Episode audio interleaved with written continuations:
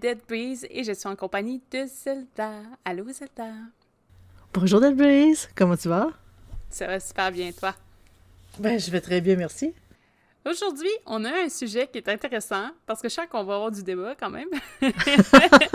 Et surtout, moi qui ai mélangé tout le temps pour ces termes-là. Donc, on parle de la conjuration, de l'évocation, de l'invocation aussi. Euh, toutes des mots que moi, je mélange parfaitement. Euh, beaucoup, beaucoup, beaucoup de fois. Donc, euh, je sais pas par où tu veux commencer ou si tu veux parler de, de, de, toute ta chose en général, mais euh, je te suis. je vais juste commencer avec les définitions en général, puis après on va aller plus dans, dans la viande. Euh, en fait, euh, l'évocation, c'est, le fait d'appeler un esprit pour qu'il vienne physiquement comme en, face de nous ou sur un plan euh, astral dans un but X. On va, je, vais, je vais en tenir là. Mais le, le, l'entité, l'esprit ou peu importe, il est, il est comme il est là, mais en face de nous. Il est comme à l'extérieur de nous. Il est en face comme une personne avec qui on discute. L'invocation, c'est quand on veut que cette entité-là rentre à l'intérieur de nous.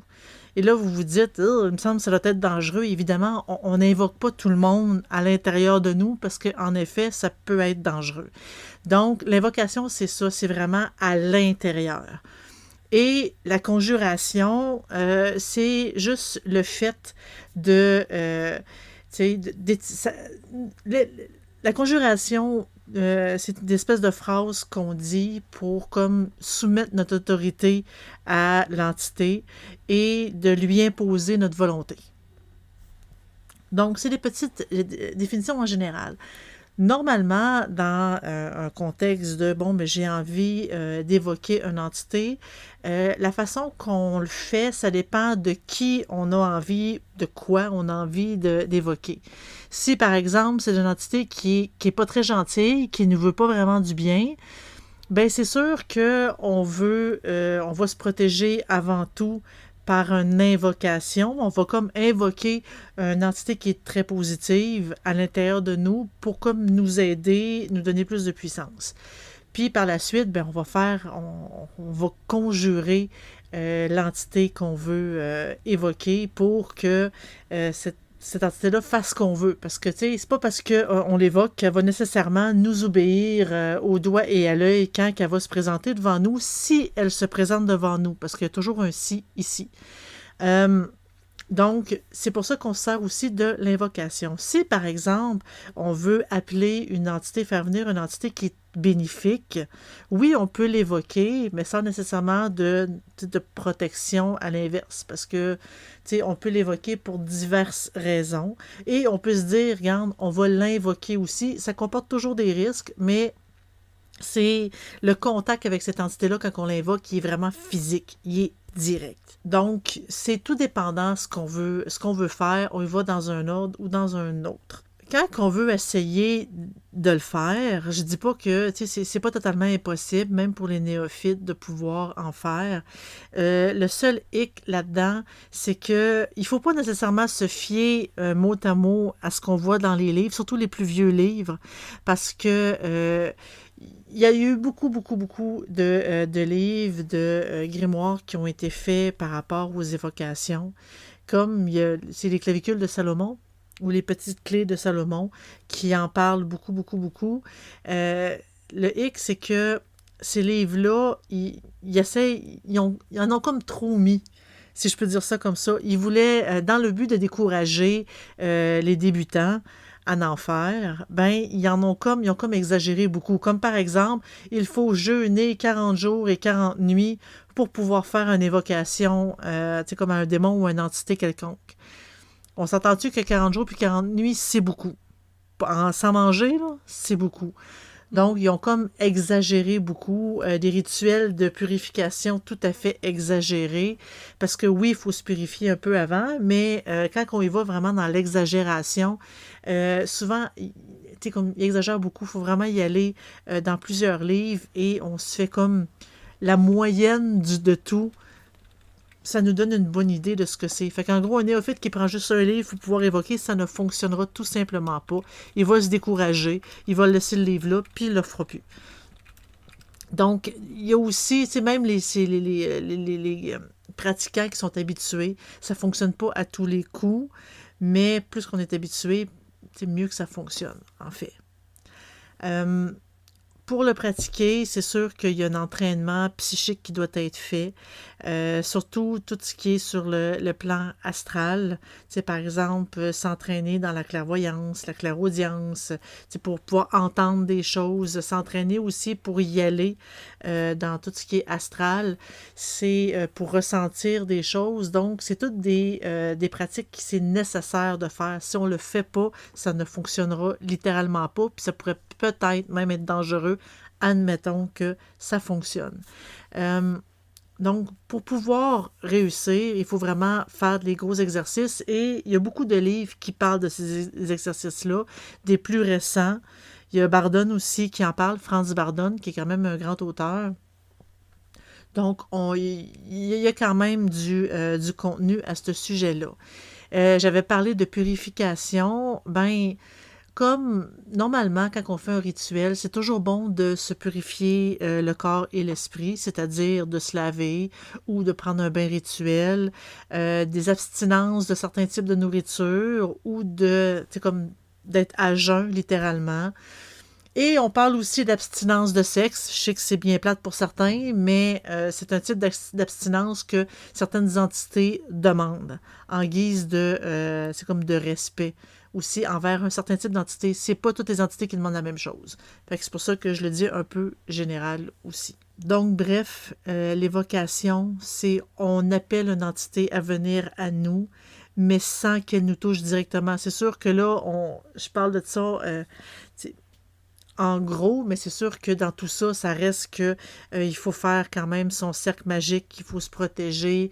On, je parle, on parle vraiment juste des concepts.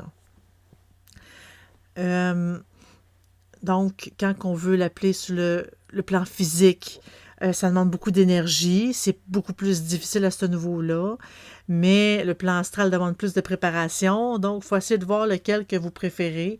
Est-ce que vous préférez dépenser plus d'énergie ou vous préparez pas mal plus pour être entraîné? Parce que de toute façon, euh, l'évocation, il faut être prêt, il faut savoir quoi faire, il faut vraiment connaître par cœur, par cœur, par cœur euh, ce qu'on doit faire pour pouvoir vraiment le réussir. Vous me dites, là, vous allez me demander à quoi ça sert? C'est bien beau euh, appeler un esprit, mais pourquoi? Appeler un esprit ou appeler une entité, c'est pourquoi? En gros, le but, c'est surtout de faire exécuter une tâche ou un service à une entité pour notre propre bénéfice ou pour le bénéfice de quelqu'un. En gros, on l'oblige à faire quelque chose qu'il n'a peut-être pas vraiment envie de faire.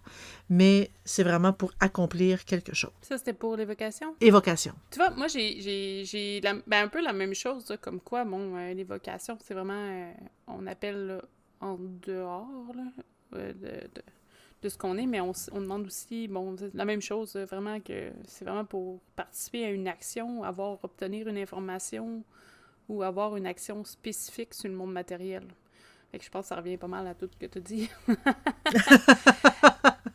Dans les exemples qu'ils fournissaient souvent, c'est qu'on faisait mention à la Goétie avec euh, les 72 démons, avec les clés de Salomon et tout ça. Euh, c'est souvent des pratiques qui sont très évocatoires, donc euh, ça revient souvent. Mais j'ai un détail. J'ai un détail, par exemple, à rajouter sur la Go ici. Euh, c'est pas mal une des seules pratiques où est-ce que euh, on a les, les entités qu'on appelle, parce que évidemment, si on appelle un démon, puis on dit je veux que tu me guérisses, le démon, lui, il est là pour le seul intérêt de pouvoir nuire. Peu importe à qui, peu importe quoi, lui, il veut absolument nuire. on ne peut pas demander à un démon une guérison. Euh, en Go ici, c'est différent parce que la Go ici, euh, les, euh, les, entités qui vont appeler, c'est plus des entités que, tu sais, oui, ça peut être néfaste, ça peut être, mais il y en a beaucoup de neutres. Puis ce type d'entité-là, eux, ils vont pouvoir vraiment nous aider à guérir, ils vont vraiment pouvoir nous aider à faire ce type de pratique-là parce que la Go ici, c'est peut-être, on dit que c'est une pratique qui est noire, mais je dirais qu'elle est plutôt grise foncée parce que oui, on peut faire du bien avec ce type de pratique-là et euh, ça dépend vraiment de, tu sais, on, fait beaucoup d'évocations et ça dépend vraiment de qui on évoque pour pouvoir euh, faire ce qu'on veut faire. sais pour euh, justement faire de la guérison, apporter euh, comme de quoi une promotion à quelqu'un. Ça se fait en goût ici mais ça se fait pas dans, euh, tu sais, comme quelqu'un qui veut juste appeler un démon, c'est pas le genre de pratique qui peut permettre de faire ça. T'as-tu d'autres choses à dire là-dessus? Euh, sur ça, non. bon. Je te dirais, là, vraiment, moi, mon, mon souci, là, c'est que je trouve que les, les, mots sont tellement proches, puis je les mélange sur euh, tous les, les, niveaux, fait que... non, je ben, pense que ça résume bien Un petit truc un petit truc, c'est quand on évoque, c'est comme à l'extérieur de nous. Puis quand je parle à l'extérieur de nous, il y a quand même un cercle magique, autant parce que des fois, on en fait plus qu'un cercle. On fait comme notre cercle pour nous protéger nous et le cercle pour comme protéger ce que euh, la pratique qu'on est en train de faire. Donc, euh, l'évocation, c'est vraiment l'entité, il ne nous touche pas, il est pas, physiquement, il n'y a pas de contact direct. Tandis que l'invocation comme intérieur, l'entité rentre à l'intérieur de nous, nous touche. Il, comme il y a comme le, le, le, ce, ce, contact direct-là qu'il n'a pas avec les invocations, dans les pratiques évocatoires. Euh, dans les invocations, il faut toujours choisir. On n'invite pas un démon à l'intérieur de nous. On s'entend-tu qu'on appelle ça une possession rendue là? on les invite pas à l'intérieur de nous, il faut vraiment les choisir, il faut vraiment faire attention parce que justement, c'est dangereux. Parce qu'un esprit euh, qui rentre à l'intérieur de nous, une entité qui rentre à l'intérieur de nous, en quelque sorte, prend le contrôle aussi. C'est comme si on lui laissait la porte grande ouverte pour dire Viens-t'en quand ça te le tente, puis j'ai une porte grande ouverte pour faire ce que tu veux. Tu vois, de moi, la, la, la version de la définition que j'avais pour invocation était un petit peu différente que c'est un peu plus aussi, bon, ben, appeler une divinité, un esprit, un ancêtre, une énergie planétaire, un élémentaire ou une entité dans l'espoir de communiquer ou d'offrir des sacrifices. Exemple, bon, on parle d'un, mettons, un rituel d'évocation pour apporter une, divinité dans notre vie, demander à un ange pour, mettons, du succès, de la prospérité ou de la protection. Euh, on parle aussi d'offrir des offrandes en sacrifice à une euh, divinité. Et euh, communication avec les esprits guides et ancêtres, dans le fond, c'est que euh, on voyait, en tout cas, de la façon que c'était perçu, c'était comme ça contient souvent des prières, des hymnes, des incantations, des poèmes, mais ça, représente une relation de travail entre le pratiquant et l'esprit. L'esprit pour tout, tout englober tout ça, euh, pour avoir des bénéfices réciproques et que cette entité-là est invitée et bienvenue dans la vie, la maison et le cœur du pratiquant. Donc, c'est vraiment, même si c'est intérieur, c'est pas nécessairement physiquement, que physiquement intérieur. C'est proche de son environnement. Par exemple, euh, quelqu'un qui serait proche de, je sais pas, moi, E4, Bon, ben, ce serait, mettons, de faire euh, un hôtel, faire une, une, invocation en V4 comme la rendre bienvenue chez soi. Euh, ce serait, ce côté-là aussi serait ressortant. Je sais pas si c'est parce que c'est des écrits anglophones qui vont peut-être chercher ce côté-là de mon côté, là. Mais je trouvais que c'était quand même intéressant aussi cette approche-là, que c'était pas nécessairement intérieur, enfin en fait, ce que tu parles, ça me fait beaucoup penser euh, euh, à la vidéo que j'ai faite sur euh, la, nécromancie. Parce que c'est différents types de nécromancie. Moi, j'avais parlé de la petite nécromancie assez douce. Donc, ça ressemble un peu à ça parce que dans ce que j'avais discuté, justement, tu sais, euh, l'ancêtre qu'on veut faire venir, ben, il y a un hôtel, euh, on fait des offrandes, on discute, on le fait, euh, tu sais, il y a comme une relation qui peut se faire justement avec lui pour qu'il nous fournisse, tu sais, comme de la compagnie, de l'information, une aide quelconque. Tu en avais aussi fait mention dans un de tes live streams sur les familiers, si je me trompe pas? Comme les esprits familiers. Oui! Être invoqué en tant que tel et avec beaucoup de travail, évidemment. Euh, oui, avec beaucoup de travail. C'est être bienvenu chez soi. Donc, la notion du chez-soi est quand même assez large. c'est quand même très large, mais ils ont plus de contact direct. Il n'y a pas un, mm-hmm. euh, un, cercle magique qui nous protège de cette entité-là. Il n'y en a pas. on les invite chez nous, donc ils sont comme invités à faire ce qu'ils ont envie. C'est rendu leur maison aussi. Et, euh, tu sais, des fois, ce type de, euh, de, de comme d'entité-là, ils rentrent dans un de nos animaux. Et de là, le, que le chat, c'est le, familier favori. Mais, euh, ils peuvent autant rentrer dans un animal, peu importe lequel, que rentrer dans un objet ou que rentrer. Euh, c'est comme de, de, tout simplement être là parmi nous, mais oui, c'est dans le même principe, c'est dans le même concept. Mais là, quand on parle vraiment d'invocation dans ce principe-là, c'est vraiment juste pendant un rituel, on invoque. Mais c'est vrai que c'est large. C'est très vrai que c'est large. Oui, parce que tu peux faire un rituel pour invoquer un esprit dans ton environnement. C'est ça que je en gros l'image. Oui. Oui. Sais, c'est pas nécessairement obligé d'être j'invoque pour que ça l'aille dans un objet ou une personne ou un animal. c'est vraiment. Non, ça peut être, ben, bienvenu chez soi, maintenant. En fait, je, je, vais, je, vais tourner ta phrase contre toi un peu. C'est dans une maison. Une maison, c'est un objet. ouais, mais un environnement, ça dépend. Je, veux dire. Euh, oui. Mais euh, oui, c'est ça, tu comme, c'est comme si on, l'invite, puis, euh, comme bonjour, bienvenue, euh, je t'invite. C'est sûr que là, dans toutes les histoires qu'on entend parler sur les entités et tout, et tout, et tout, le sujet revient toujours, toujours, toujours, peu importe le livre qu'on ouvre sur les entités, peu importe ce qu'on veut faire, le sujet revient en lien avec les relations, genre, sexuelles avec un esprit. Là, ça fait assez bizarre. Mais euh, c'est comme ça aussi, c'est comme une espèce de forme d'invocation. Puis ça, peu importe ce que j'ai lu, à ce que j'ai lu, c'était jamais recommandé. Mais regarde, je vous laisse juger rendu là. Euh, parce que justement, c'est comme un contact qui est peut-être un petit peu trop euh, intime. Mais chacun ses, ses décisions. Pour continuer, je voulais comme euh, oui, j'ai parlé. La, conjuration, c'est un thème, un sujet qui est quand même. En fait, c'est quand même assez court. la définition est, pas grosse euh, de la conjuration. C'est vraiment. C'est comme on dit à l'entité que. Euh, comme on a l'autorité, ça établit notre autorité. Puis en même temps, ça l'impose notre volonté c'est sûr que quand on invoque quelqu'un, on n'a pas vraiment besoin euh, de, faire une conjuration, de le conjurer à faire quelque chose, parce que d'habitude, une invocation, c'est gentil. Ils, comme, ils, viennent de leur propre gré. Parce qu'aussitôt qu'on veut euh, les obliger à quoi que ce soit, euh, en fait, n'importe qui, vous, euh, c'est toi, Dead Breeze ou moi, on n'aime pas ça nous faire obliger de quoi que ce soit. Et euh, c'est pour ça que, si on veut qu'il reste gentil avec nous, c'est sûr qu'idéalement, il faut offrir un échange.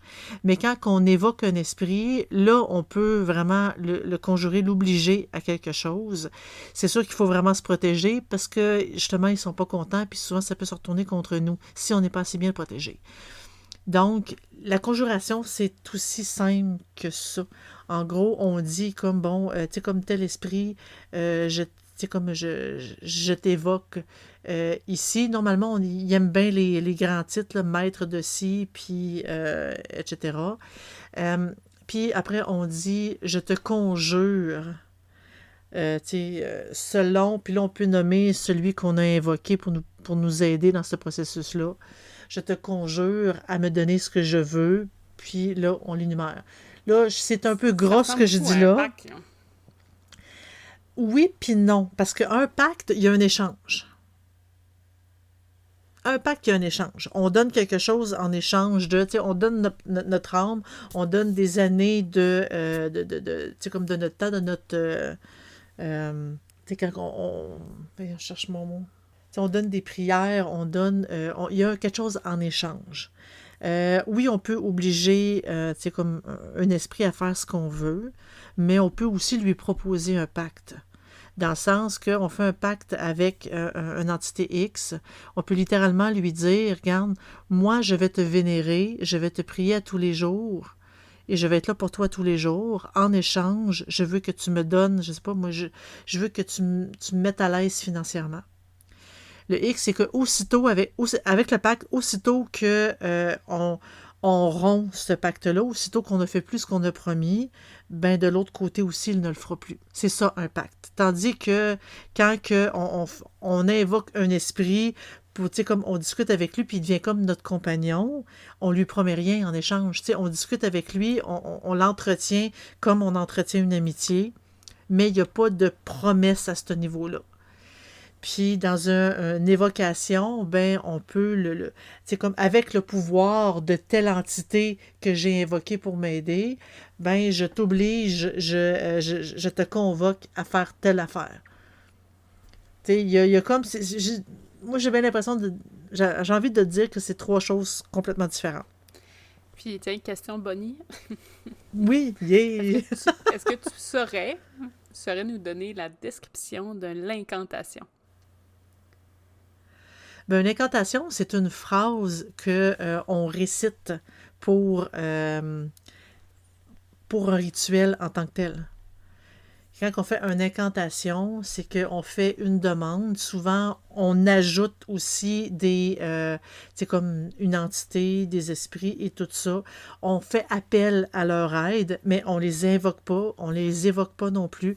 On fait justement appel à eux. On envoie un message pour obtenir quelque chose en retour. ce serait plus comme une demande passive en tant que telle.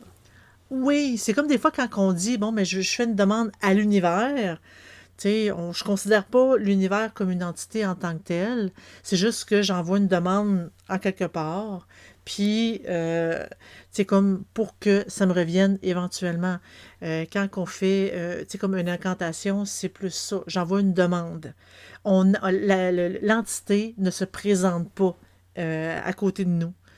on peut le faire. C'est sûr que ça serait plus puissant, ça, serait, ça fonctionnerait plus, mais ça demande plus d'énergie ça demande pas mal plus de préparation. C'est vraiment plus de la magie cérémonielle rendue là.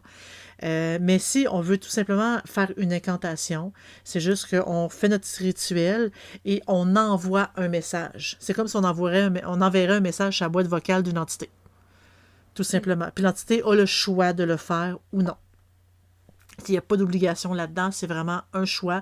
Et si on a mal envoyé l'énergie, on a mal fait notre incantation, ben ça fonctionne tout simplement pas non plus.